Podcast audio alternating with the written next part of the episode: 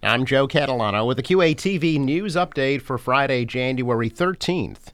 Quincy Mayor Thomas Koch says the MBTA needs to do a better job of encouraging commuters to use public transportation.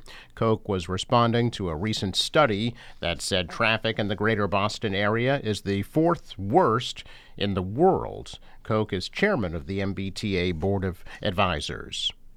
On Saturday, the Quincy High School girls basketball team will once again host a fundraising event called Bigger Than Basketball to benefit former student Priscilla Bonica, who has brain cancer. Two games will be played, and there will be games, music, concessions, face paintings, and more. The events begin at 4 p.m., and there will be an 8 o'clock prayer service. There will be no delay in the curbside collection of trash or recycling in Quincy next week due to the Martin Luther King Jr. holiday. The pickup schedule will be normal.